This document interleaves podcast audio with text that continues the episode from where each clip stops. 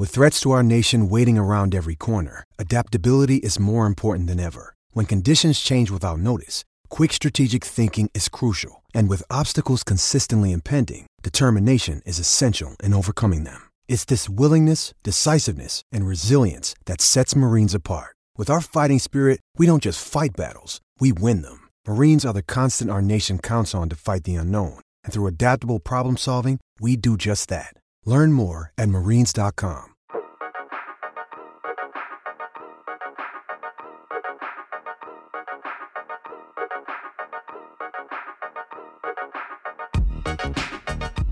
La puntata numero 19 della riserva, quella nella quale troverete tutti i preparativi per la puntata numero 20, che sarà un'edizione speciale con tante sorprese, tanti ospiti in studio, ma di questo parleremo la settimana prossima. Questa è un po' così, un po' di ponte, perché nella vita ci sono anche questi momenti riempitivo. Ciao Daniele Manosia. Ciao Simone, ciao Emanuele. Ciao, ciao a Caramelle Ziguli, la mitica pallina zuccherata. Che buone. Ma li saluti così o li saluti perché? No, no, così perché Ah, ok. no, in realtà noi non possiamo fare cose sponsorizzate. Ci hanno detto funziona male perché poi se arriva veramente uno sponsor Esatto. dice ma voi li riempite già così gli spazi perché dobbiamo pagarvi. Quindi se Poi comunque si crea troppo fraintendimento perché una volta che poi se io voglio mettere un annuncio vero, Eh, poi non ti pago. Eh, esatto. dici, se tu sei un'azienda, dici io mi faccio gli affari miei, tanto prima o poi mi nominano. Eh, basterebbe- esatto. Però ci potrebbero mandare le, le- le cose gratis, ci facciamo una Ma foto, Scherzi. la mettiamo sui social. Ma io se penso a dei Amen. testimonial che fanno fare proprio un, uh, uno scatto a un marchio, penso proprio a noi, ai nostri social. Ragazzi, mandateci tonnellate di ziguli, sempre per dire una cosa Sì, a caso. sì, a eh. caso.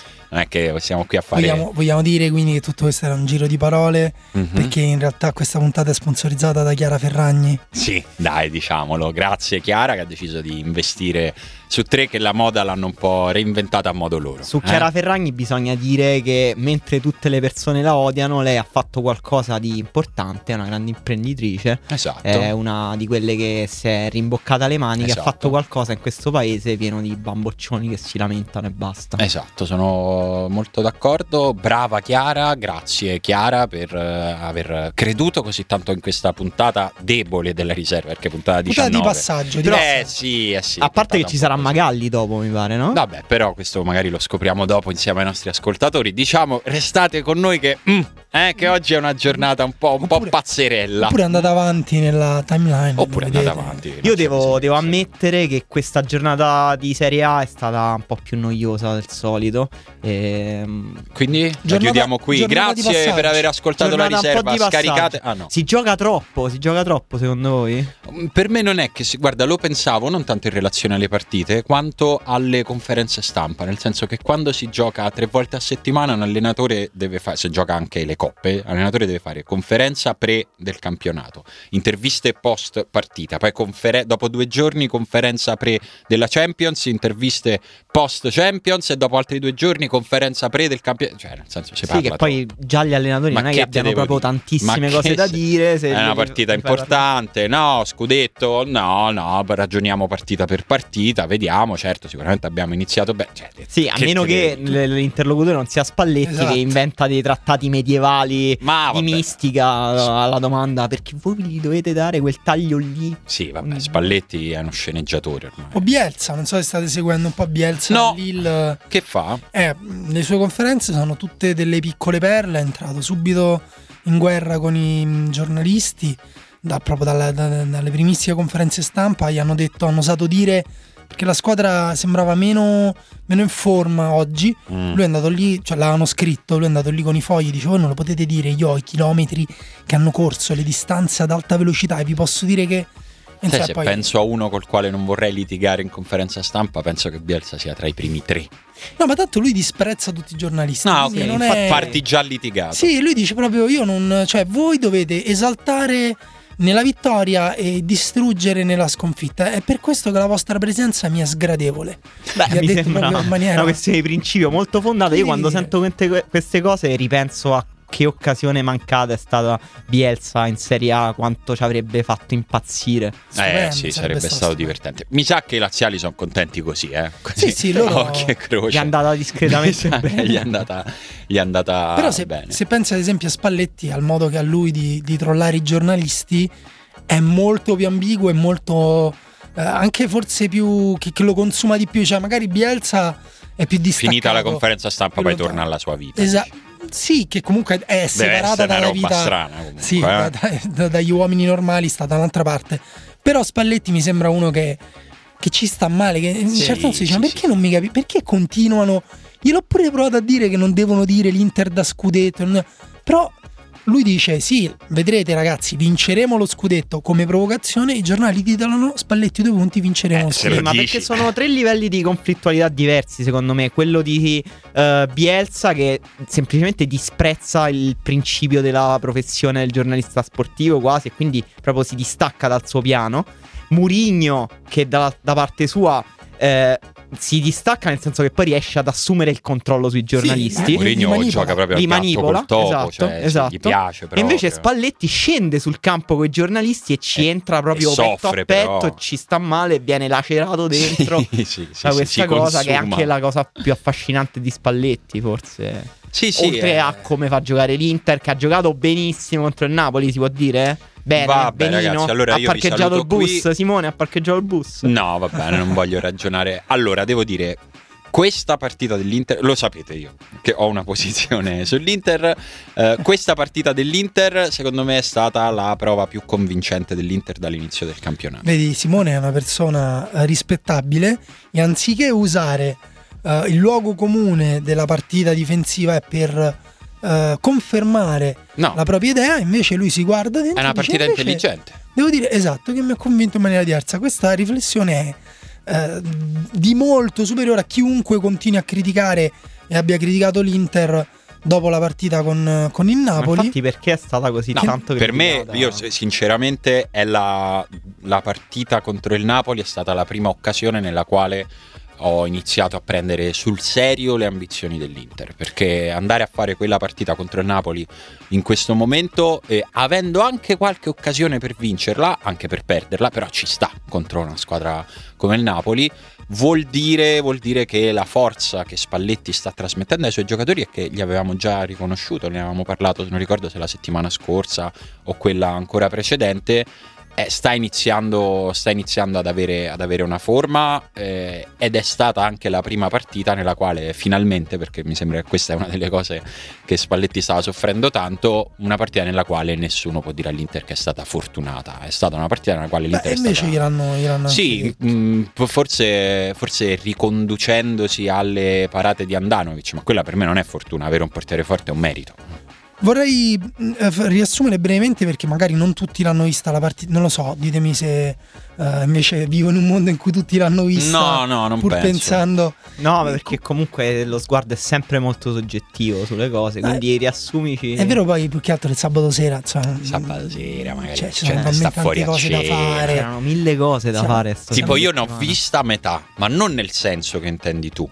Nel senso che stavo in un posto dove c'era la TV, ma in mezzo c'era un divano e vedevo solo la metà superiore schermo. dello schermo. E quindi quando Però era la fascia migliore quella. Era una fascia buona, devo dire, però quando, poi quando c'erano occasioni mi tiravo un po' su col collo tipo giraffa e vedevo tre quarti dello schermo. Però è un esperimento che vi consiglio, perché anche immaginare da dove sbucherà il pallone della metà inferiore è un, è un bel modo di guardare. Invece partite. Daniele l'ha vista tutta, mi sa. Sì, no, allora Cioè su uno schermo intero. la- sì, su- su- Ok. su- su- l'ho vista un paio di volte perché ho dovuto eh, fare quella, quell'operazione, quella tortura, quell'autotortura che è l'analisi eh, della partita. È stata in realtà una bella partita, secondo me.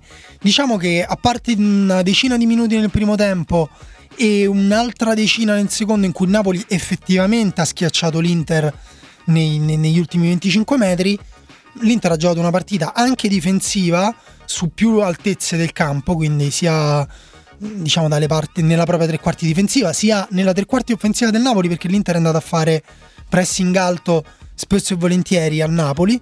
Il Napoli anche ha fatto pressing alto all'Inter, l'Inter ha reagito secondo me in un modo inaspettato, perché Spalletti ne aveva detto da quest'estate che lui voleva palleggiare per andare a giocare dietro la prima linea di pressing degli avversari, però poi vallo a fare contro il Napoli. Io quando Skriniar ha detto in, prima della partita, ha detto il mister ci ha detto che sarà molto importante anche palleggiare, io ho pensato guarda se pagheranno un peccato di presunzione.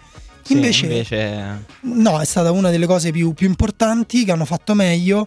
Le poche occasioni che hanno avuto eh, le hanno avute anche così. Eh, avrebbero potuto concretizzare meglio. Secondo me, mh, forse quello che è mancato, al di là del, di un trequartista che, che, possa fare anche da seconda punta, che insomma diventi più pericoloso dalla tre quarti in su che dalla tre quarti in giù, come sono i trequartisti dell'Inter.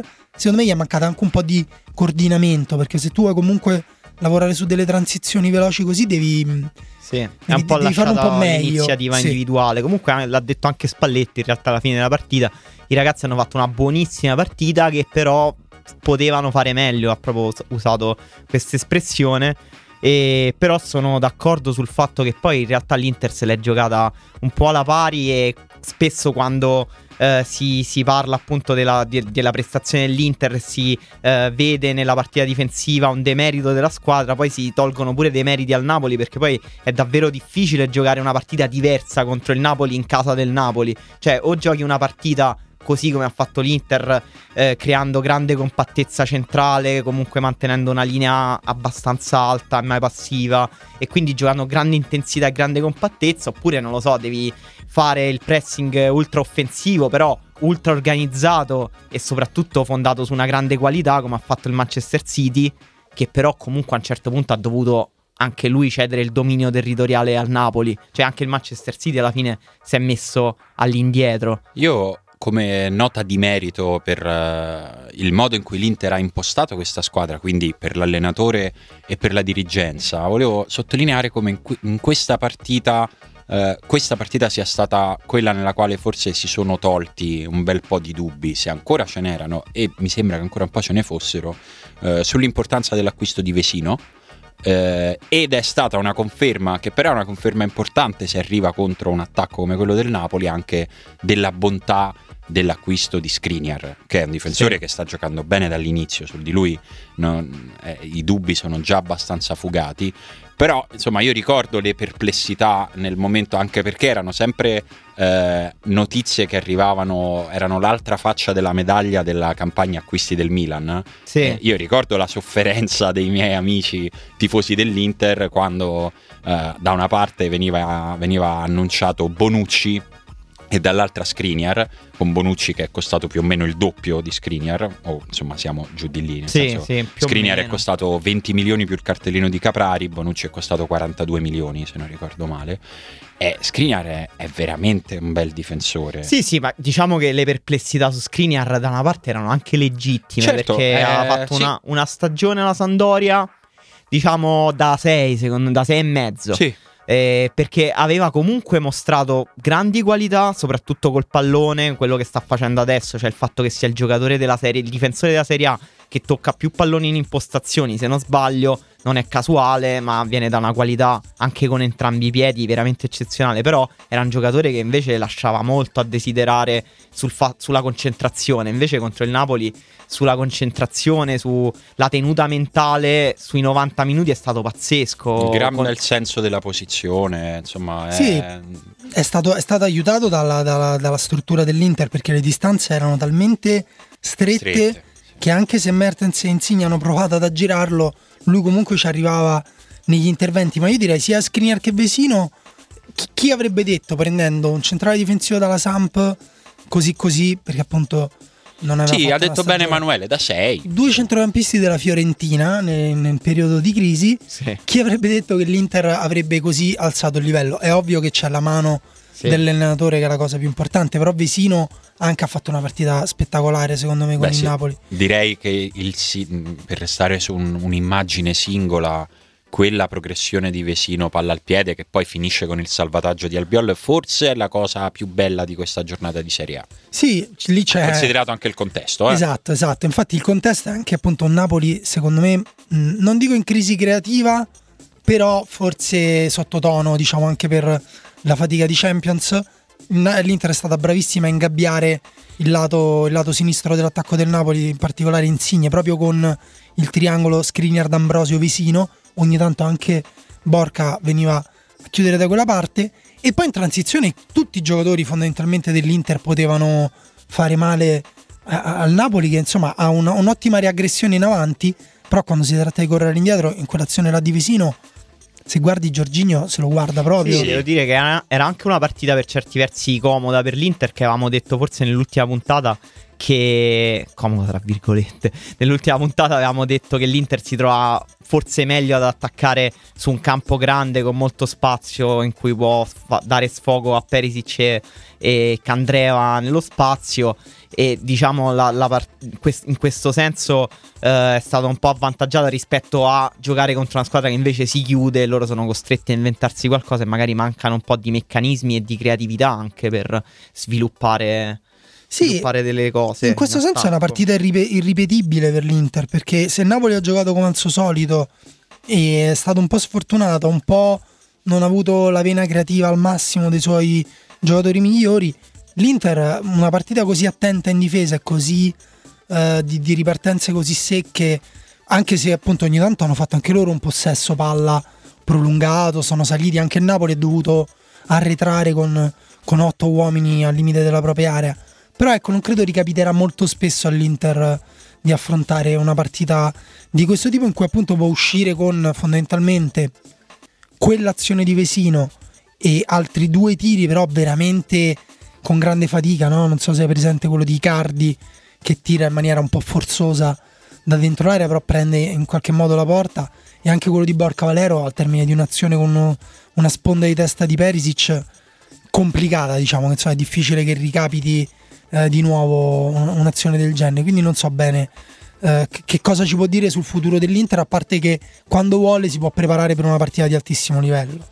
In tutto questo credo che un'altra individualità dell'Inter sulla quale vada spesa una parola è Andanovic, l'abbiamo, l'abbiamo nominato prima che è in un momento di forma straordinaria. Quindi vuoi dire sì, sì, certo, la tattica, eccetera, però senza Andanovic. Eh, Andanovic da solo ti porta 50 punti in questo campionato. No, no, però guarda, tipo oggi, se non sbaglio, tutto sport ha fatto un articolo che sono sempre calcoli che valgono quello che valgono, però dovevano calcolato in 8 o 9 i punti secchi portati dalle super parate di Andanovic in, questa, in questo inizio di campionato. In effetti ci sono stati a alcuni interventi di Andanovic in momenti determinanti di partite dell'Inter, mi viene in mente Crotone, eh, o Bologna o nel derby o l'altro giorno quella parata, doppia parata pazzesca su Mertens se non ricordo sì, male. ha fatto un intervento ravvicinato su Mertens che ti di dice piede. il secondo di piede anche appunto quanto conti la, le letture per i portieri eh, perché... ragazzi il secondo intervento di piede de, de, di, di, sabato sera è, è notevole a me piace sempre quando si vede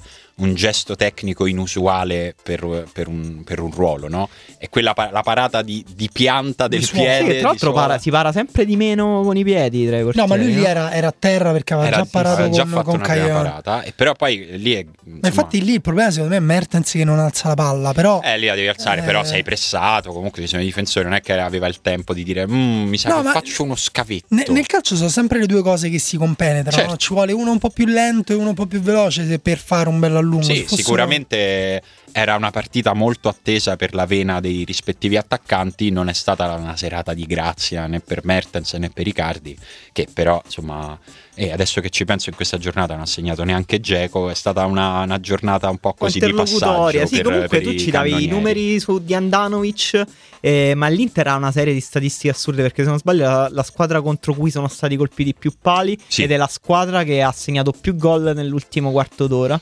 Sì, secondo me eh... il secondo dato è solo un punto di merito, perché vuol dire no, sono... che ci stai. Il primo è un po' culo, cioè nel senso se ti prendono 11 pali contro non è che hai un merito. Sì, puoi dire magari due volte l'ho fatti tirare male io, per il resto è fortuna. Lo so. L'Inter ha dei bei numeri se guardi gli expected goals, e, eh, sia fatti che subiti, però non, insomma, non a livello del Napoli.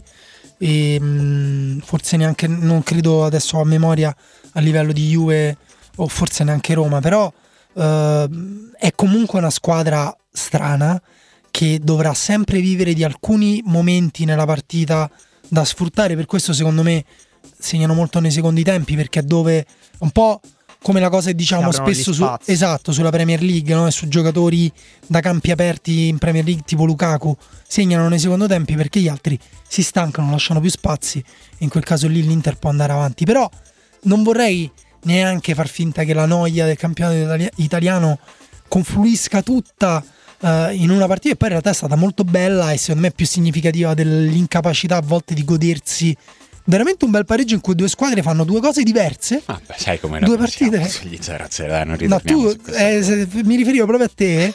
eh, che No, però questo è stato molto meno noioso di qual era la partita con la quale United. Eh, quella è una partita di merda, questa è stata una partita invece godibile, sono d'accordo. Però invece di partite come hai, hai detto te con la parola inglese. Di murder. Esatto.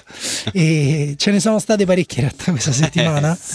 Anche per chi non ha gli stessi- Sassuolo 0-1. forse Sì. Eh, ma ragazzi, lo sai che forse, forse rispetto al fallimento dello 0-0 è ancora più brutta una partita dove si segna dopo un minuto e poi non si segna mai più. È vero, è vero. lì Forse è peggio È, è veramente una promessa non mantenuta. Mamma mia, partita lì. che è Devo dire che è anche. Torino-Roma è stata davvero brutta. Sì. Benevento-Fiorentina è stata. Il Benevento sta battendo ogni tipo di record negativo. Poveri. E pare stia tra l'altro per essere esonerato Baroni. Peccato perché è andato bene questo inizio di campionato. Eh vabbè, Fatto- ma secondo te eh, quanta responsabilità c'è dell'allenatore? No, su- sul Benevento va detta, va detta una cosa, cioè il fatto che, che, mh, ha raccolto poco le prime partite, poi ha avuto degli infortuni.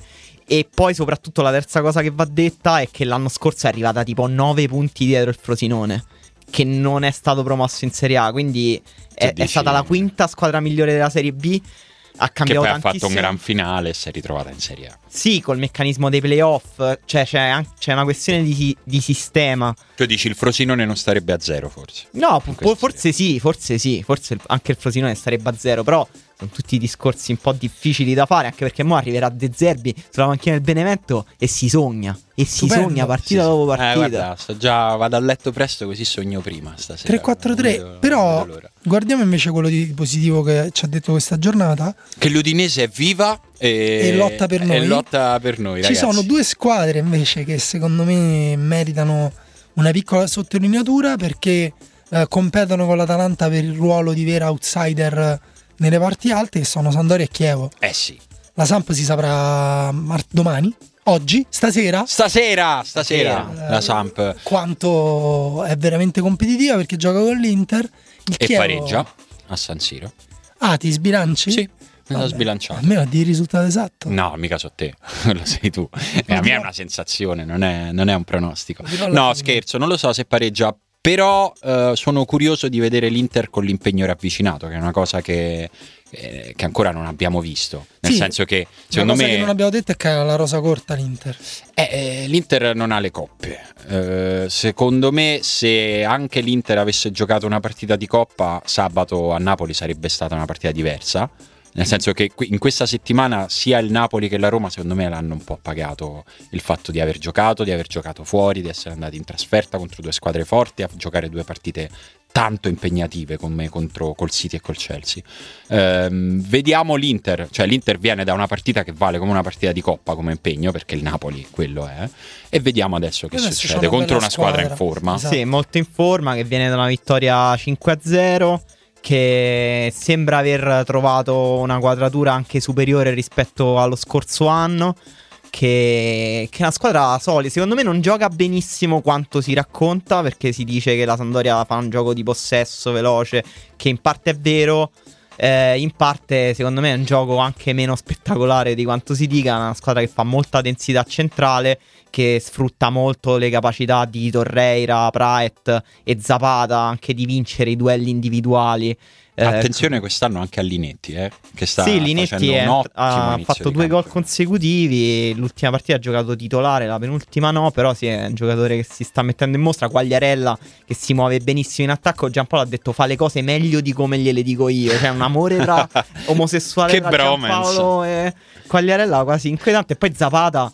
Che dentro questo sistema in cui la, la- la Sandoria butta molte palle in verticale sui piedi, con Zapata a spalle alla porta per creare caos, Zapata è veramente una biglia impazzita perché veramente è dominante su qualsiasi difensore della Serie A a Sì, livello e- fisico. Ed ha il corpo dell'intruppone senza esserlo.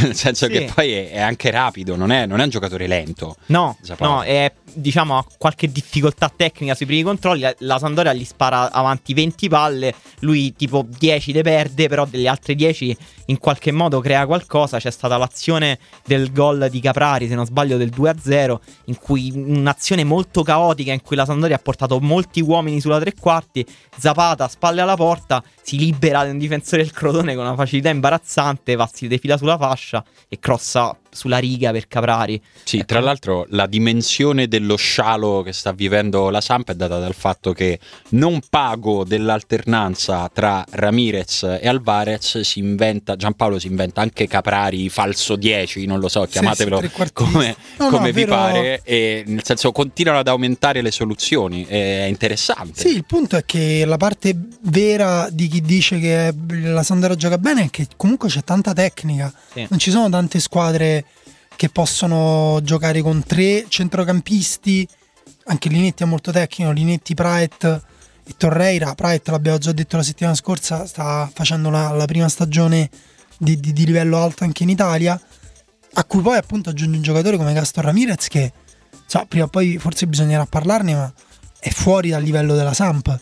Cioè è, è comunque è, è dominante sia tecnicamente che fisicamente, anche lui me lo ricordavo più piccolo ai tempi del, del Bologna, però adesso invece è dominante anche fisicamente, poi arrivi davanti e hanno comunque due giocatori super tecnici perché Zapata, cioè basta confrontarlo a un altro attaccante in truppone come Petagna, Esatto. insomma uno capisce la differenza tra... Eh, il punto, il problema, il problema per Petagna è che lui ce l'ha in squadra uno che sembra in truppone come lui, ma che in realtà già si è capito che è più tecnico, che è Cornelius. Sì.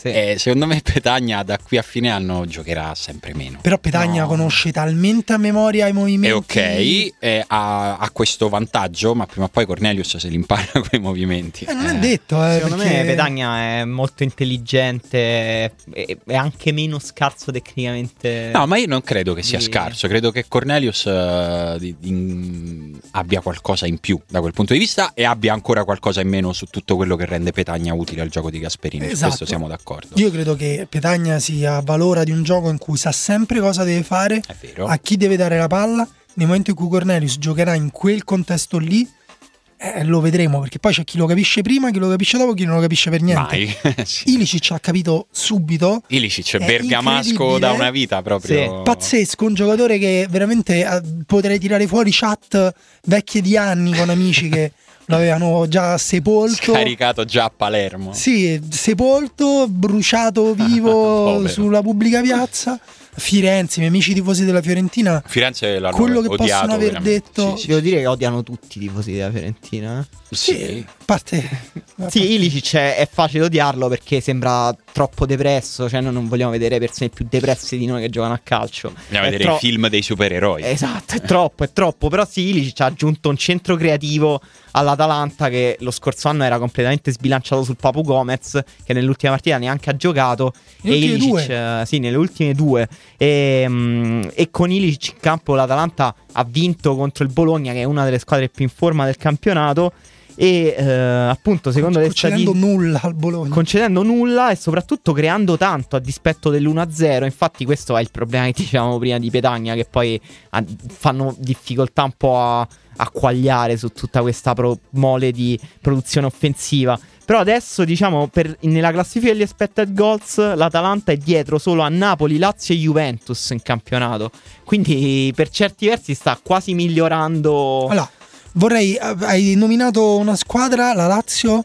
Vorrei chiudere con due parole sul Chievo. Questo sì. primo blocco, perché Sì. 15 punti sono indicibili. E poi è una mia impressione, o tutti, ma tutti continuano a tenere fuori la Lazio quando si parla di lotta allo scudetto Champions. Sì, tutti. Tutti i giornali, tutte le tv nominano qualsiasi No, oddio, no, guarda, ieri secondo me è un po' cambiata. Nel senso, ieri parlando in tutte le interviste post partita di, di Inzaghi hanno iniziato a dirglielo. Hanno iniziato a dirgli, eh, Inzaghi, eh, però ci siete pure voi. Ade- Adesso che hai battuto questo Cagliari Eh, no, però- irresistibile. No, vabbè, la Lazio viene da una settimana pazzesca in cui Veramente ha battuto pazzesca. la Juventus allo Juventus Stadium. Due vittorie È andato fuori giovedì casa. col Nizza, zeppa di riserve contro una squadra comunque che ha grandissima qualità. Va sotto dopo due minuti. Va sotto dopo due minuti un gol di Balotelli che è tipo un Sì. anatema morale e riesce a ribaltare 3 a 1 la partita con una grande consapevolezza, grande mentalità poi tre giorni dopo riscende in campo e dà 3-0 al Cagliari che sì, è una delle squadre meno in forma del campionato, però lo fa Eh, però lo spendendo zero No, energie. Ma poi stiamo parlando della squadra che ha messo più in difficoltà il Napoli,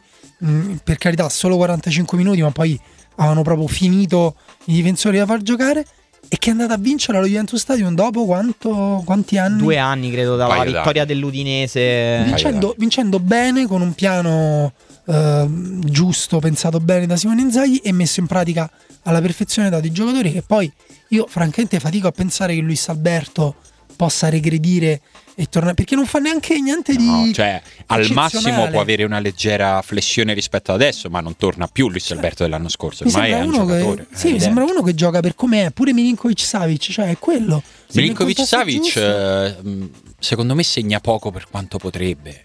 Eh, Beh, ha fatto quindi due gol giovedì contro il Nizza. Sì, Per- mh, è, è un giocatore, è un giocatore che ha i mezzi per segnare molto di più e soprattutto che gioca in questo momento in una squadra che secondo me lo mette anche in condizione. Beh, però secondo me deve fare un lavoro tattico talmente estenuante lontano dalla porta che, Che ci poi arriva un cioè, po'- Sì, ci arriva un po' così. da troppo e lontano. anche che la Lazio sta privilegiando Immobile Eh sì, quello è abbastanza evidente. mettendogli dietro appunto e invece il Chievo Eh, il Chievo, Chievo... più bella partita della giornata si può dire? 3 a 2 Sì, dai. Derby di Verona che ci fa Sotto sognare. il diluvio. Voi che non lo volevate il derby di Ma che- Verona. non non ero mai, guarda, non che- ho proprio mai espresso una posizione sul derby di Verona, questa era la mia linea. no io Non lo voglio il parlarne. derby di Verona però voglio che vinca sempre il Chievo Sì, sono abbastanza d'accordo e un saluto a tutti gli amici ultra del Verona. Ehm, Eh, perché siamo molto fan del Pandoro Paluani. Esatto. vero sponsor Esatto, questo. sponsor ombra No, di vabbè, questo come- blocco che cioè, emerge alla e, fine. E poi siamo, Capisco- siamo fan del soprannome Pandoro Meccanico per... bello, Pandoro Meccanico è molto bello.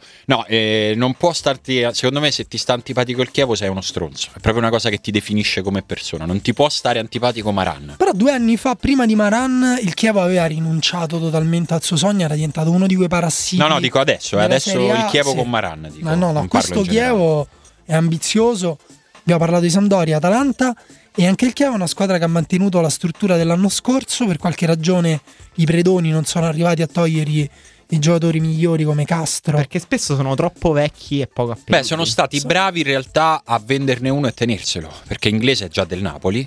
Sì. E però, e però adesso si- ancora non è chiaro se eh, finirà la stagione col Chievo. Lui ieri ha risposto: dice, No, io decidono loro. Sì, non tra l'altro Milik ha scritto." aperto all'ipotesi di un prestito al Chievo. Voi ci volereste con Milik Sarebbe stupendo. Ma Stai scherzando? No, no, l'ha detto, l'ha detto anche oggi. Ha confermato, ha detto ci sto pensando perché No, eh, De Laurentiis me la sono detto, persa. Me la sono potrei- completamente persa. No, Milik al Chievo è pazzesco, ragazzi. Pensa che gemelli del gol Milik e Pellissier. Sì, comunque il Chievo con una grande organizzazione, una delle poche squadre sopravvissute con Rombo, cioè che giocano ancora con Rombo abbastanza stretto, con Birsa alto, Castro che è diventato un giocatore totale. Sì, sì. E, e con, eh, con ehm, Radovanovic che è diventato un regista tra i migliori. No, tra i migliori della Serie A. Beh, calmati, calmati. No, però con, con due terzini sempre vecchi, sempre Cacciatore, tristi, che oh. però eh, paradossalmente crossano benissimo. Cacciatore, la palla di è cacciatore per cacciatore, Pellissier.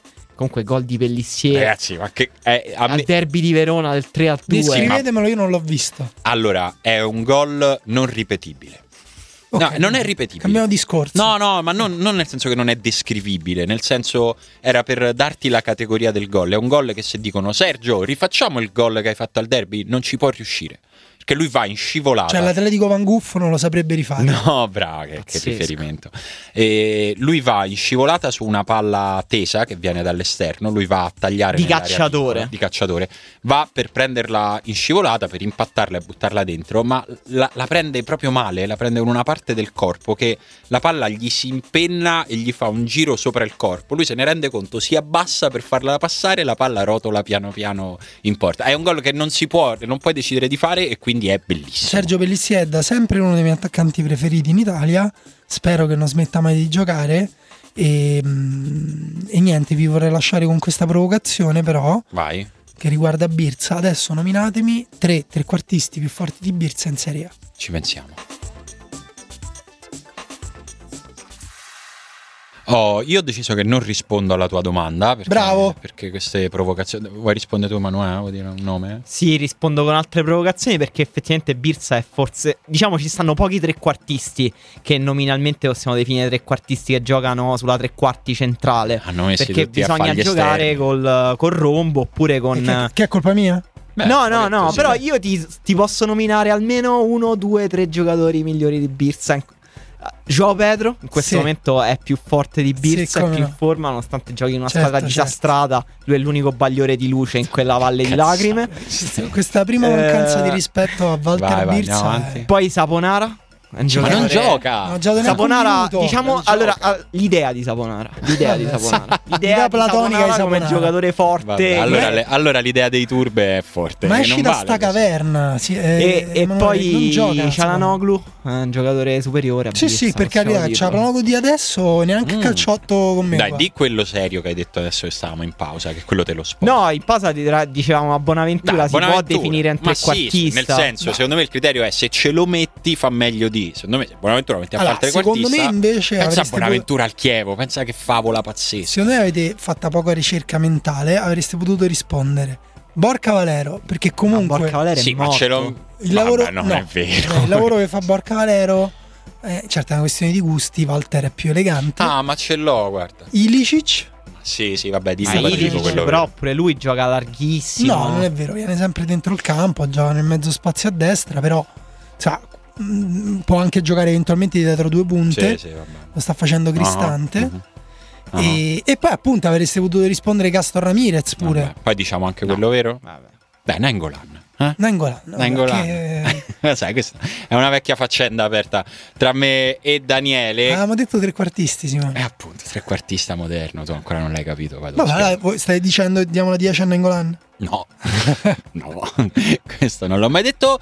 Per quanto io non sono per il ritiro delle maglie, No, neanche neanche di io. quella di Totti. Neanche io. Secondo me anno, un è anno giusto un anno senza. di elaborazione del lutto. Dall'anno prossimo, per me, liberi tutti. Se c'è uno che se la merita sul campo, gliela diamo. Però un patto Eh? che si continui a vendere la maglia numero 10 di Totti della Roma di qualsiasi anno. Secondo me, sia la Roma che la 2057. Nike sono d'accordo con questa tua proposta, quindi glielo diciamo. Però perché non si fa per il passato? Perché non mi posso comprare, che ne so, la 5 Falcao Ma con però con la maglia di adesso. di adesso? Mi sembra proprio una bella operazione di recupero della memoria. Comunque, a proposito di Nainggolan, non abbiamo parlato quasi per niente della Roma, se non per dire che è stata una partita noiosa. per che è una volta. Ah, beh, giusto per dire così, che comunque è È stata... stata noiosa, però c'è stata una partita molto bella di cui noi non abbiamo parlato perché... passata Perché, esatto, perché la Roma viene da una settimana nella quale eh, aveva tre partite strane mh, in una settimana sola, cioè c'era il Napoli, che insomma sappiamo com'è andata, poi c'era questo scoglio gigantesco del Chelsea da andare a affrontare lì a Stamford Bridge, che era diventata una muraglia perché vai sotto 2-0 a Stamford Bridge, io sinceramente lì ho pensato le cose peggiori che pensano i romanisti. Cioè che Quando- perdi 7 a 1. Eh, ma forse 7 questa squadra non li prende, però di uscire con le ossa rotte Aspetta sì. a dirlo. No, ho detto Simone. forse. Cioè, Eh, ho detto forse. Vabbè, No, io non- Simone lo dice perché la Roma è anche una delle migliori difese del campionato, no? Roma, Napoli e Inter hanno in comune di aver subito tutte e tre solo 5 gol e questo fa di queste tre squadre la migliore difesa del campionato che eh, sono tre sorprese in modo diverso, Sì, secondo di- me. Diciamo in pochi forse avrebbero scommesso anche per un po' di pregiudizi sullo zemanismo che Di Francesco avrebbe costruito la Roma come... Sì, sì, ma su tutte e tre, nel Mm. senso, la Roma è quella che sorprende di più, forse, no? Visto il cambio di allenatore e il tipo di allenatore, o quantomeno quello che ci siamo raccontati. Sì, zero gol in trasferta la Roma quest'anno. Ha subito. Secondo me la, la linea difensiva è una delle cose che ha migliorato oggettivamente di Francesco. Sì, per quello ti dicevo, forse questa squadra non li prende 7 gol. Poi speriamo che non capiti la partita in cui li prende. Però è, è forse la, la cosa più, più sorprendente è che sta funzionando meglio, nel senso che alcune cose positive della Roma da centrocampo in su si sono viste, altrimenti eh, non, non avrebbe i punti che ha in campionato. La cosa che è stata la costante che ha funzionato della Roma, tolti quei 20 minuti contro l'Inter, è stata che ha avuto una linea di difesa compatta, ordinata, ehm, coerente nei movimenti, eh, aiutata anche ovviamente dal, dal centrocampo, anche quando, anche ieri a Torino, eh, De Rossi fa una partita che viene che viene vista come una, no- non una delle sue migliori partite, però in realtà poi se vai a guardare i numeri si vede che l'ha aiutata tanto la difesa. Era una difesa che andava aiutata perché eh, c'era l'esordio da titolare di Hector Moreno, c'erano tre mancini su quattro una linea Sì. di difesa. Alla fine devo dire, eh, va detto che se ci fosse stato Belotti in campo ieri probabilmente un gol l'avresti preso. Perché chi giocava al posto di Belotti? Giocava Sadik. Per me è più Ah. forte Sadik di Belotti. Sì. Scherzo. Eh, Cioè, no, mi sento in dovere tanto. ho de- Ok. questa Ma l'idea di Sadik, l'idea È di l'idea, è l'idea di Sadik. Sadik ieri ha- è stato praticamente sempre in fuorigioco, che è sicuramente un Sadik, che merito della Roma. che Sadik sta- che ha un'idea di David Lynch, tra l'altro. Esatto. Però eh, quella, quella cosa di Sadik corrisponde alla nostra idea di Sadik, sempre in fuorigioco. sì, un po'. sempre Con la testa a nocciolina. Un, Un po'... giocatore fat- fatto di fiammiferi, è una scultura di fiammiferi che Sì, corre. devo dire, ha una fisicità veramente imperscrutabile. Sadik. Però dicevamo anche che ce l'avrà il suo momento di gloria quest'anno. Ma certo che ce l'avrà. A un certo punto bisogna crederci. Eh, sì, è che si deve sbrigare perché poi quando torna Belotti non gioca mai più. eh. No, questo Eh, sì. quindi- questo sì, sì. No, secondo me Sadik avrà una stagione di gloria prima o poi nella sua vita in cui segnerà tipo almeno 10 gol. Sì, ma è possibile. Sadik ce l'ha delle qualità. No, no, ma lo diciamo sulla base di una prestazione veramente imbarazzante di la persona che veramente lotta contro il gioco del calcio minuto dopo minuto. Però Secondo me non è stata così imbarazzante. No, neanche secondo me. È proprio strano, effettivamente è così strano e sembra fuori contesto. Però Mialovic non ha tolto lui e ha tolto, sommerso dai fischi, Niang. Eh sì, Niang è veramente Piccola parentesi perché io non ho capito, cioè ero un po', un po', forse si sente anche sto male e ho un po' dormicchiato. Però era l'unico cambio che No, poteva fare. No, ma non ho capito perché fischiano così in maniera così forte Niang. Io se ti dico la verità, anche essendo presente lì, non sono riuscito a capire se fischiavano Niang o fischiavano Mialovic per il cambio di Niang. Ah. Non ne sono, non ne sono sicuro di, di quale fosse. Beh, a me è due. sembrato oggettivamente il più pericoloso del Torino, l'unico che quando aveva palla percepivi che poteva Eh, creare Liaic ha avuto un paio di, di spunti buoni. In uno di questi Lontani spunti. dalla porta. No, in uno di questi spunti ha messo in porta Sadik e quella era l'occasione nella quale dicevo se ci fosse stato Belotti lì la Roma il gol l'avrebbe preso e Sadik l'ha, l'ha tirata male.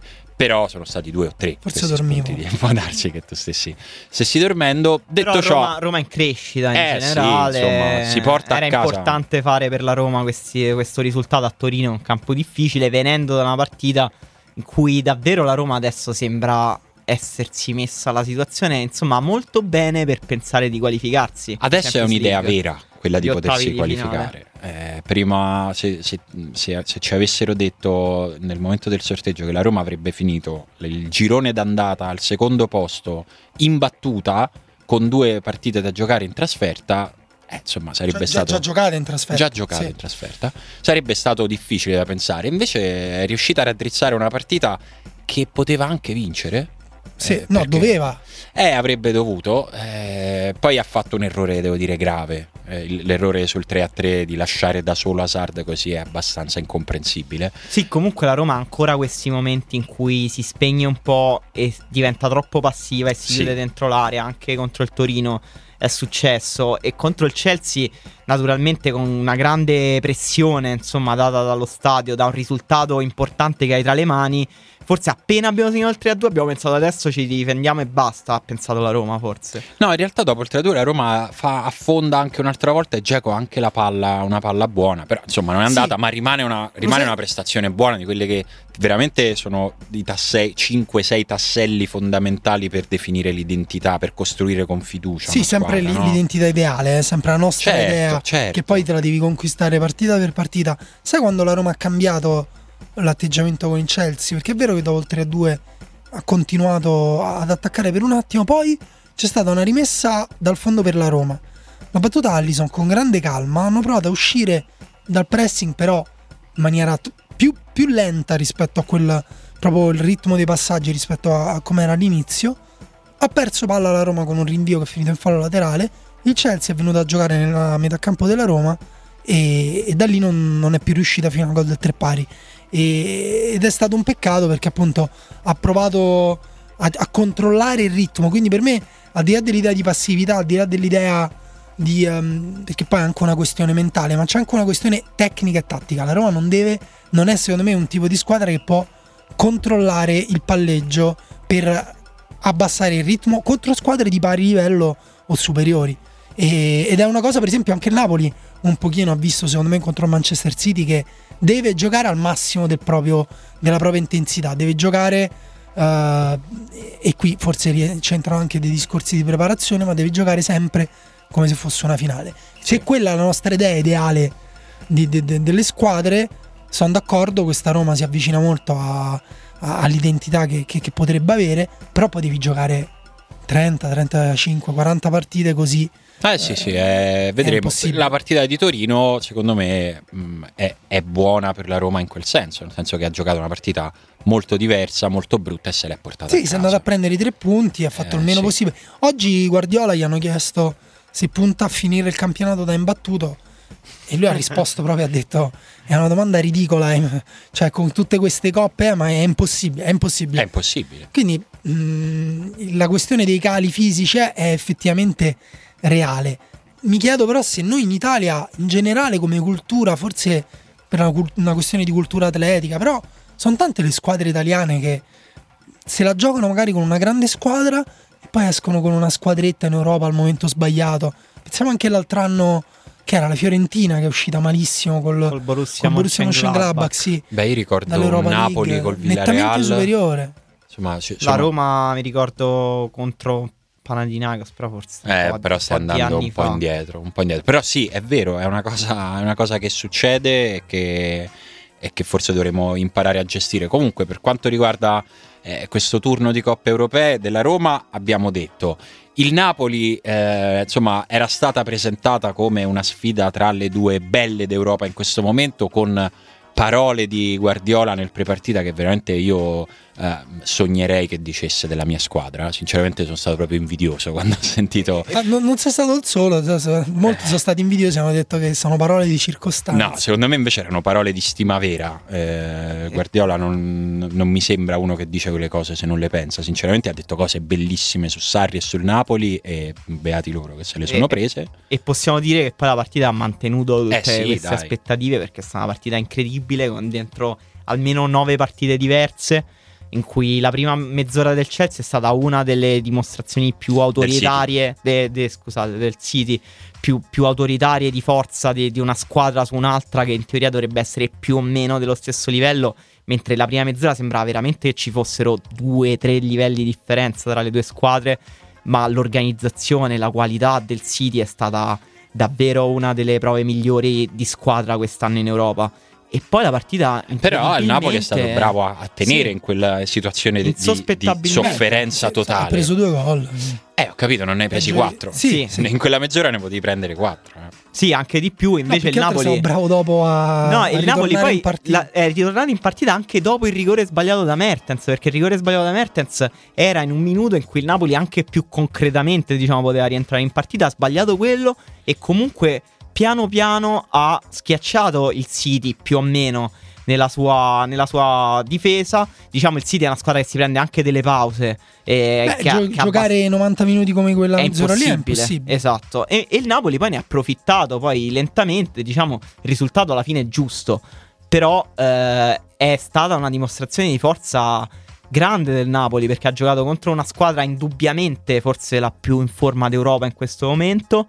Eh, ha rischiato di uscirne con le ossa rotte e invece ne è uscita eh, dimostrando ancora la propria identità di gioco e che con la propria identità di gioco può, diciamo, un minimo giocarsela anche con queste squadre di primissimo livello. Sì, direi proprio di sì. La Juve si è presa una vittoria che si doveva prendere e che si è presa sostanzialmente in Champions Sì, Eh, con molte, molte, diciamo, lamentele dei propri tifosi. Magari. Sì, però eh, il punto è che i tifosi della Juve sono abituati molto bene, eh, quindi mh, la vittoria può non bastare se sei la Juve e questo penso che però sia, sia messo in conto.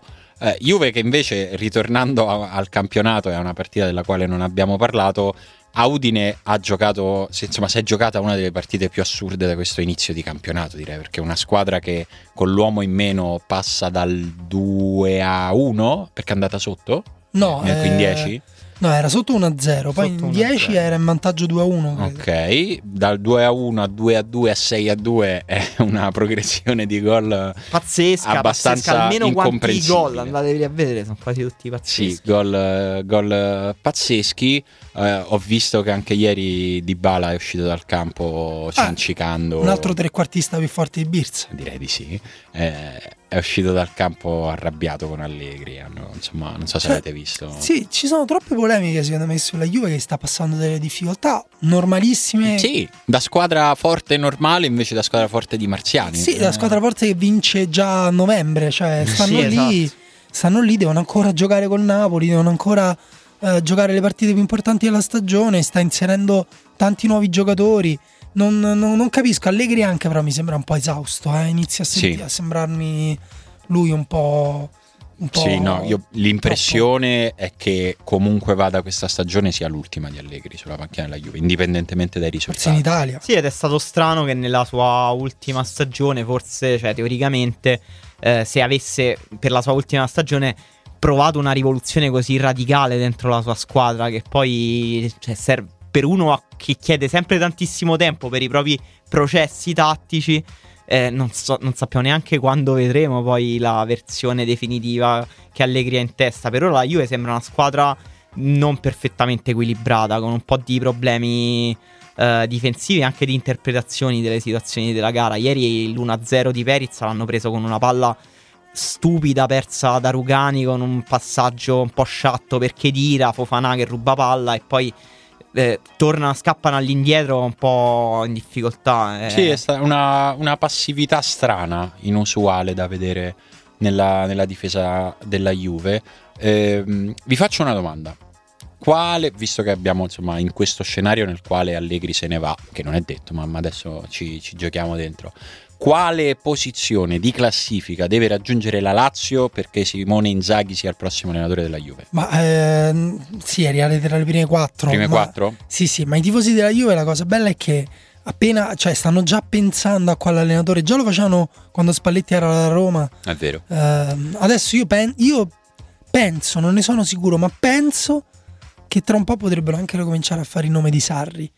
Perché magari, però adesso non vorrei No, Sarri no. veramente fare il patto col diavolo, non succederà mai. Però tu metti un allenatore come Sarri in una squadra con quella disponibilità tecnica ed economica, puoi veramente fare una squadra. E adesso diamo Però- l'indirizzo di Daniele Manusia a tutti gli amici che ci ascoltano da Napoli.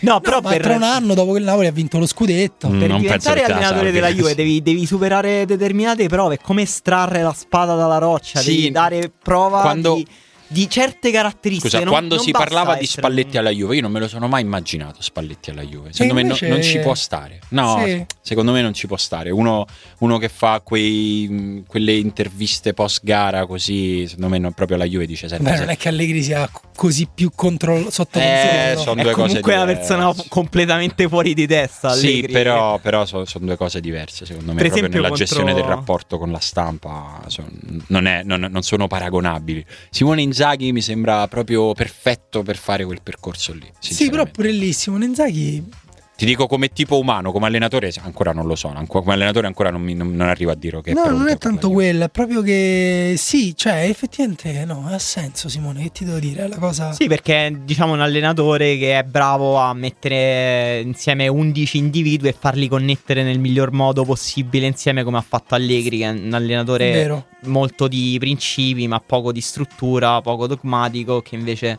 basa molto il suo gioco sulle Invece connessioni nomi- empiriche. Nomi all'estero degli allenatori? Che possono venire ad allenare la Juve? Ma Sì. eh, all'estero va- valgono anche gli italiani all'estero? Sì, certo. Walter Mazz. Basta, la devi smettere con questa cosa. Pensa se invece alla fine, pensa Ma che... Ha un desiderio, vuole rivedere Eh vabbè, allenare. prima o poi tanto lo vedi. Una arriva, qualsiasi squadra. Pensa che grande twist narrativo se alla fine Inzaghi vince la Serie B col Venezia, Filippo, e la Juve prende lui. E Simone Inzaghi lo odia per tutta la vita poi al fratello. Eh, sarebbe una cosa. Ma secondo me lui ormai si è abituato a... A essere il secondo. A stare un po' No, invece secondo me questo è proprio quando gli chiedono del fratello così, lui dice sempre sì, no, vabbè, a calcio come giocatore era più forte lui. E poi si ferma lì e poi dice però adesso, eh? Mm? Adesso chi è il più forte? È così, sta Comunque, prendendo la rivincita. Per chiudere un attimo il discorso su- sulla Champions League, le situazioni sono abbastanza diverse però tra le italiane. Eh, perché il Napoli adesso ha una situazione, ne abbiamo parlato bene del Napoli, giustamente, però adesso ha una situazione di, di classifica abbastanza complicata. Ricordemela. è il Napoli a tre punti in classifica, che vengono Mm. solo dalla vittoria contro il Feyenoord. Mhm. E eh, mentre il Manchester City è ancora a punteggio pieno, a 9 punti, e lo Shakhtar Donetsk a 6 punti. Adesso il Napoli gioca contro il Manchester City In casa. in casa e ha bisogno di fare almeno un punto. eh. Quindi il Napoli deve fare un punto col City e vincere le altre due sostanzialmente. A meno che se vincesse sia col Feyenoord che con lo Shakhtar al ritorno andrebbe a pari punti con lo Shakhtar e si vedrebbe Sì, dovrebbe anche sperare che lo Shakhtar magari non batta il Feyenoord No, però, eh, di nuovo. dico, però per essere è in sicura. una condizione disastrosa. Van Bronckhorst sta per essere esonerato. Ha perso 4-1 contro l'Ajax ieri. Cioè, dico, per essere sicuro di qualificarsi, il Napoli deve fare delle cose che sono alla sua portata. Deve pareggiare in casa col City, che è la cosa più difficile di queste tre, che però insomma si può fare. eh, e e battere bene le altre due. E battere le altre due sostanzialmente. Lo Shakhtar in casa, il Feyenoord a casa sua. Insomma, è complicata la situazione di classifica. Però non è impossibile, cioè deve fare tutte cose che può fare, non deve fare l'impresa. Sì, però deve, Non può più sbagliare. deve no, fare tre andiamo- belle partite. Andiamo a vincere sta Europa League. Mm, perché Napoli. secondo te il Napoli, se esce dalla Champions League con questa situazione di classifica che rimane, si gioca la Champions League con i suoi giocatori migliori? Ma sai quando? Mai. Forse anche qui anche ha ragione. Mai. però vabbè. E Eh, sarebbe Oh, un peccato, sono d'accordo. romantico. Eh, ma non lo farebbe. mai. Secondo me bella l'Europa League, eh, l'Europa League, il Milan- Napoli, il Napoli in Europa League ha una superiorità di gioco rispetto a tutte le altre squadre che davvero giocare. Se, se fa giocare tipo un As, eh, poi Albiol centravanti, cioè Mm, comunque non è vin- vince lo stesso. No, non è vero. Non è vero. Secondo me, secondo me sì. E Sarebbe invece, da provare. E a Eh. proposito, Quantomeno da provare. e, e- e invece secondo me la Lazio può vincere l'Europa League. Per essere Nella assurdità ne- di questa stagione inaspettata, sì, perché Invece il Milan sta. lo date già tutti per... Sì. No, dai, non la vince Finita la l'Europa. non stagione sta andando benissimo. No, non è finita la stagione Milan. Allora, posso dire una cosa, fino alla settimana scorsa più o meno, no, anzi senza più o meno, difendevo Montella. Ve lo ricordate? Cioè, nel senso dicevo perché Adesso si è presa col VAR. finita, basta. No, nel senso non puoi eh, prendertela, non è tanto che se la sia presa con lo strumento, è la difesa di quel gesto. Cioè, nel senso, secondo me non può esserci discussione sull'utilizzo del VAR quando viene utilizzato per un gesto antisportivo. Su una gomitata tu ti stai zitto, non puoi dire "Ah no, sono situazioni di campo, quello è campo, non è TV". È un tuo giocatore che ha dato una gomitata in faccia a un altro, ti prendi l'espulsione e ti stai No, zitto. più che altro quella, credo che anche senza VAR, il sangue è, la VAR, è il VAR Eh di... è il VAR dei fa. poveri. Sì, è il- questo ok, Eh, prova, cioè, prova senso, sangue. Fare quel teatrino su quella situazione lì, secondo me, è veramente um, una cosa brutta che non ha senso e che non ci sta con, eh, con quello che faceva Montella. Io direi quindi, la Juventus invece ha una situazione buona, nel senso come ci si aspettava, ha perso solo i punti col Barcellona, dovrà confermare, la Roma dovrà... eh, o p- vincere Eh, col Chelsea, allora sì. è sicura di- quasi sicura di passare. Deve vincere due partite, diciamo, una col Qarabag in casa, È una difficile. una con il Chelsea in casa, che però appunto eh, stava vincendo. Chelsea che non sta Fuori bene, casa. nel senso che contro, contro il Watford il Chelsea ha rischiato seriamente di perdere la partita. È vero che il Watford non è, cioè, è quinto in Sì, è il. Watford di Marco Silva. Grande Eh, rivelazione. Il no? Watford eh, è una squadra super interessante. Ha un giocatore super interessante che si chiama Richarlison, che però è il giocatore per colpa del quale il Watford ha perso. Perché ha avuto. Sempre questa severità estrema. Sì, Simone. siamo fatti così. Perché ha avuto due palle pazzesche per chiudere la partita e se le ha mangiate male, proprio male, male, male. Quindi 2 a 1, due pari, tre. Poi il Chelsea si è preso la partita. Conte è stato proprio costretto perché lui lo si sa che non vuole mettere Bazzuai, proprio gli fa schifo. Però l'ha messo e quello gli ha pure fatto vincere la partita. Che brutta cosa. E invece, proprio per chiudere un attimo il discorso Premier League, è stata una- un'altra grande partita. L'ennesima grande dimostrazione di forza del Tottenham di Pocettino, che ha battuto 4-1 un Liverpool di Klopp. Che è un di- po'... Che è un po' veramente in dismissione. sem- Sembra veramente. È veramente forse la storia più grigia di questo re- inizio di stagione. Salah, si regge su Salah. Sì, Salah ha segnato ancora, ha segnato di destro, ciancicando la palla per terra, però ha messo in grande difficoltà Aurier. Eh, però il to- il- è uscito in settimana un pezzo sul, su Statsbomb sul Liverpool che ha analizzato come il pressing del Liverpool stia andando sempre più all'indietro, che gli avversari tengano palla sempre con più facilità e con più tranquillità e ha affrontato una squadra invece che è davvero on fire eh, negli ultimi due anni, cioè il Tottenham è in crescita costante e ha giocato e tra l'altro va riconosciuta l'eccezionalità di Pocettino nel riuscire a innovare continuamente a livello tattico. La sua struttura è sempre in senso offensivo. Contro il Tottenham giocano insieme Son, Kane, Alli ed Eriksen. Uno schieramento che era una linea 5 in difesa e poi tipo altri giocatori che si muovevano in maniera completamente fluida davanti. Eh, Pocettino ha detto in settimana di voler ricercare un caos organizzato per la propria squadra e la partita contro il Liverpool quindi la nuova Juve che smette di cercare di costruire i suoi successi, visto che non riesce a vincere la Champions League col blocco di difesa, prende Pocettino e riparte Sai col caos organizzato. Pocettino sarebbe molto molto bello da vedere in Italia. eh, non stavo scherzando. eh. Sì, però eh, in Spagna si dice, si dice che possa andare al Real Madrid proprio perché è un altro allenatore bravissimo a- ad aver trovato un compromesso tra eh, tattica collettiva e tattica individuale Sì, E giocatori. capisci che il passo successivo allora qual è? Dai, Zidane alla Roma? Zidane alla Juve, già scritto. Vabbè, non avete fatti i conti bello. però con le È 10 fatta, Champions è League. fatta, ragazzi. Non avete fatti i conti con le 10 Champions League consecutive di Zidane. Comunque ragazzi vi volevo dire che abbiamo ricevuto delle domande anche questa settimana. Ok, allora bicchierone d'acqua e poi arrivano le risposte.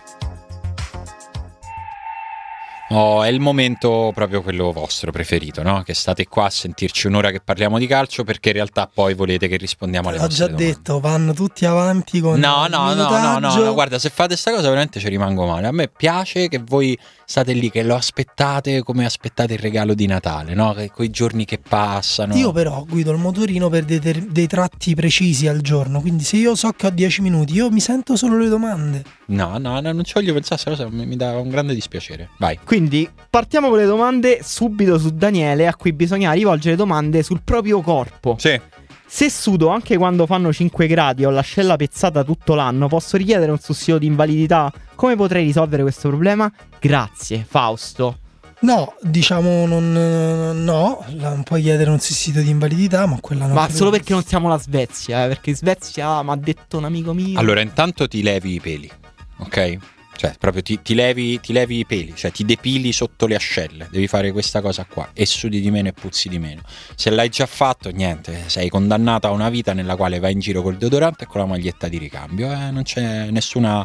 niente di cui vergognarsi. No, però al di, là, al di là al di là di questo io penso anche che il problema sia anche perché sudi così tanto, cioè può esserci una ragione fisica oppure una ragione psicologica, quindi E la tua fortuna è che Daniele è uno psicologo e può aiutarti in No, questo io- senso e si prende anche poco. io però ti dico solo, insomma, cerca di se sudi in un momento in cui tutti stanno tranquilli, sei stressato, eh, forse il tuo vero deodorante è una terapia Incredibile. La profondità di Daniele. Jacopo chiede sempre a Daniele se dopo un'adolescenza in cui si è stati troppo dietro ai capelli, anche perché sono molto sottili e quindi problematici, questi capelli si sono drasticamente ridotti di numeri e data la suddetta finezza hanno creato sulla cute un soffice strato molto simile a quello di un kiwi. A questo punto è meglio optare per la liscezza del caco e rasare tutto o restare così che almeno il kiwi è un frutto esotico? Sì, sì, ho capito benissimo di che testa parla, parla della testa a testicolo, Sì, che si un vede, pochino sì. ce l'hanno un po' di persone, è carina da accarezzare. Se a questa abbini anche una cute un po' grassa, sei proprio interessante da accarezzare anche in, in amicizia, diciamo. E Daniele lo fa, eh, cioè ti viene ad accarezzare. Io sono un grande fan del riporto, sono un grande fan di tutti i capelli che eh, si ribellano contro le convenzioni sociali. Se li perdi e li vuoi lunghi, benissimo, fatti crescere quei quattro capelli di merda che hai, ma, ma, ma questo ti ha chiesto un mettiteli consiglio, no, un no, aiuto. Ti sto dicendo di Vero, fare il tipo punk. paletta.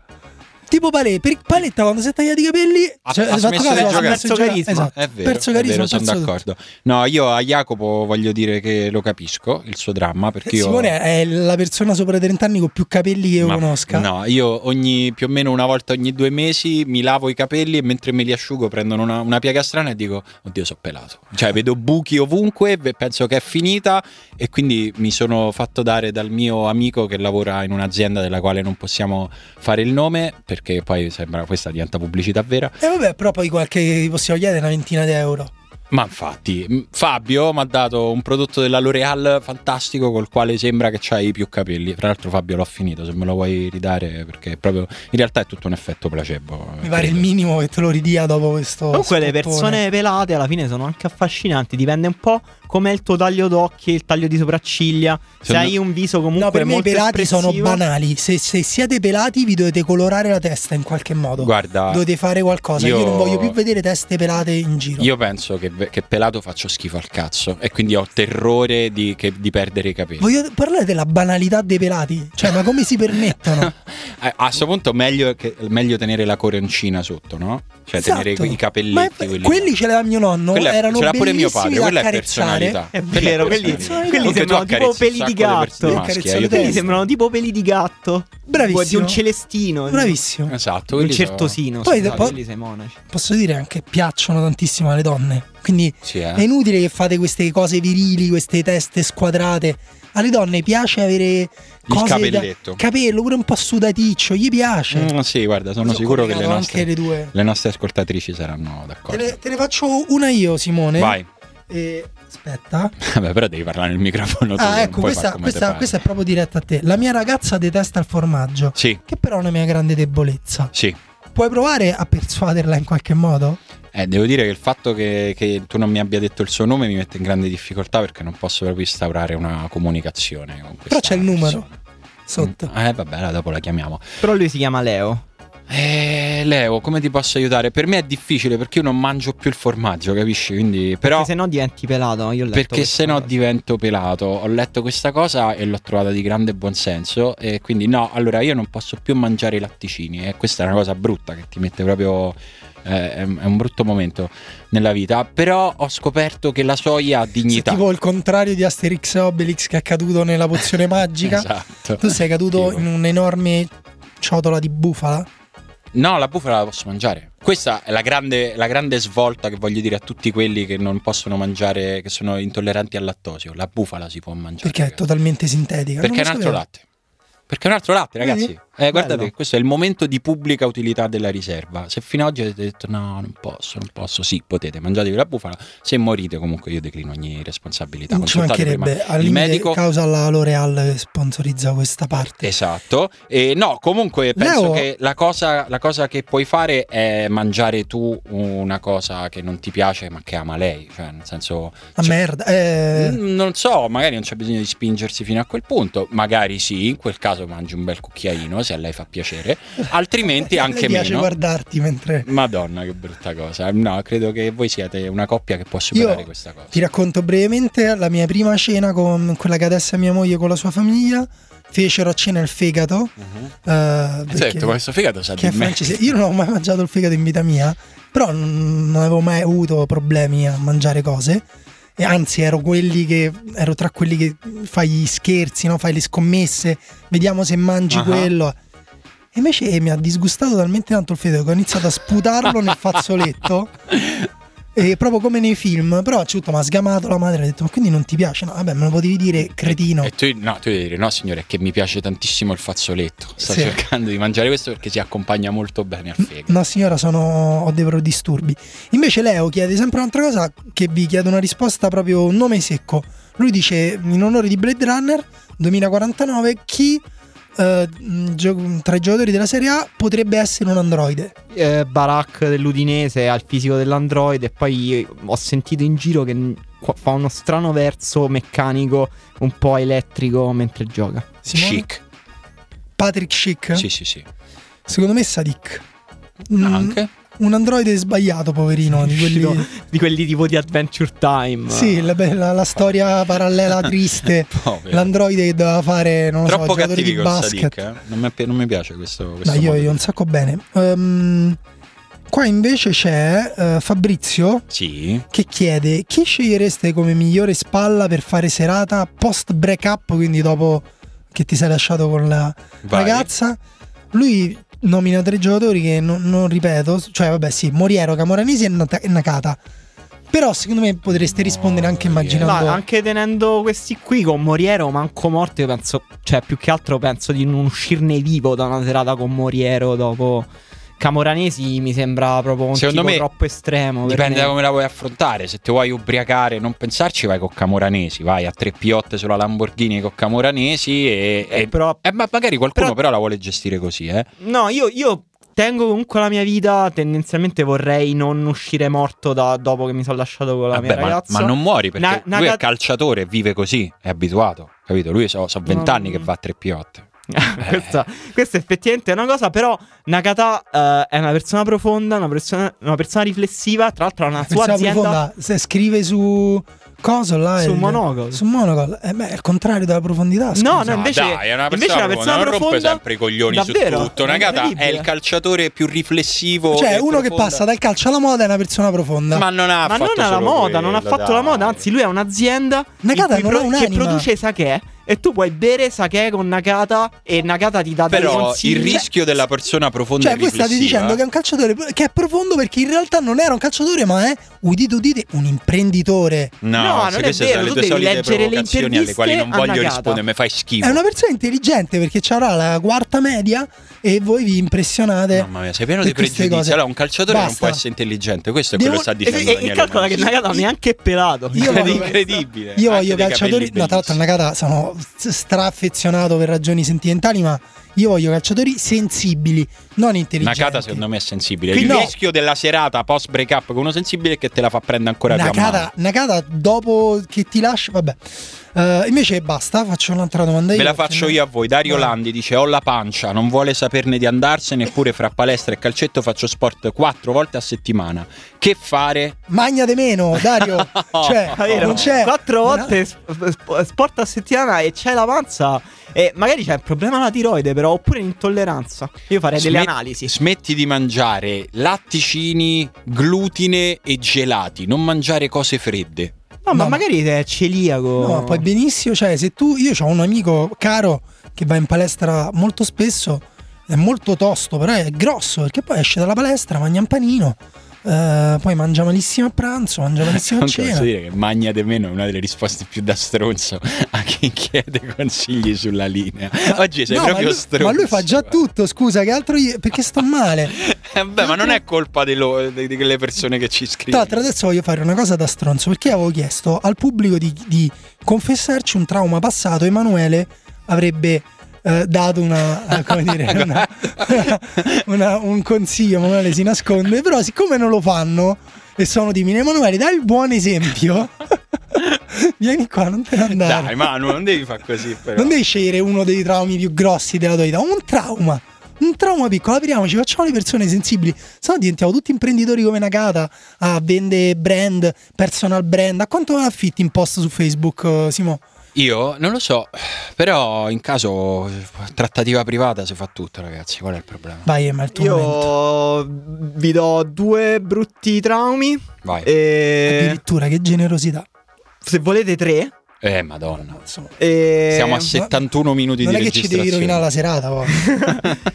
No, la, la ragazza a cui ho dato il primo bacio il giorno dopo è proprio sparita e quando l'ho risentita al telefono cioè, c'era una voce tipo ma, ma tu che vuoi ancora della mia vita? Madonna. E tu da quel giorno baci con le mani. eh? Ehm, Metti, metti le mani sulla bocca No, non delle è per persone. giudicare, però mi sembra un trauma un po' superficiale.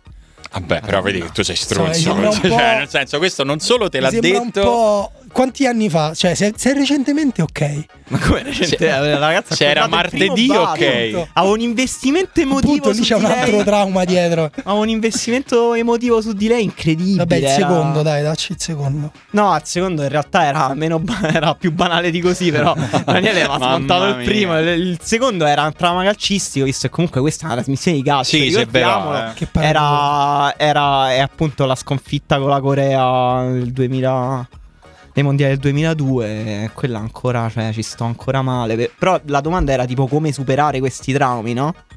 No, in realtà era proprio impariamo a confessare le cose, però tu hai fatto un po' il furbetto. Simone, non so se vuoi... ho detto una delle cose più gravi che mi porto dentro ancora come le schegge di legno sotto le unghie Eh, guarda, visto che, visto che fai lo stronzo con gli altri, Giovanni ti chiede Chiedo all'oracolo Daniele i pronostici per il turno infrasettimanale di mercoledì, solo quelle in contemporanea delle 20.45 e se nel farlo, per favore, può utilizzare un tono simile a quello di Amendola nello spot di Bet 365. No, no, faccio proprio niente di quello che Eppure con uno stracchino in mano. Do, pe- do però il risultato di Inter Samp che secondo me finisce 2-1 per la Samp e cambiamo discorso come in tutti gli altri pronostici perché tanto fi- speriamo che almeno questo non si avvererà perché a volte un potere ti si rivolta contro, per strada mi fermano tutti, mi chiedono le cose dopo che ho Eh, azzeccato lo so.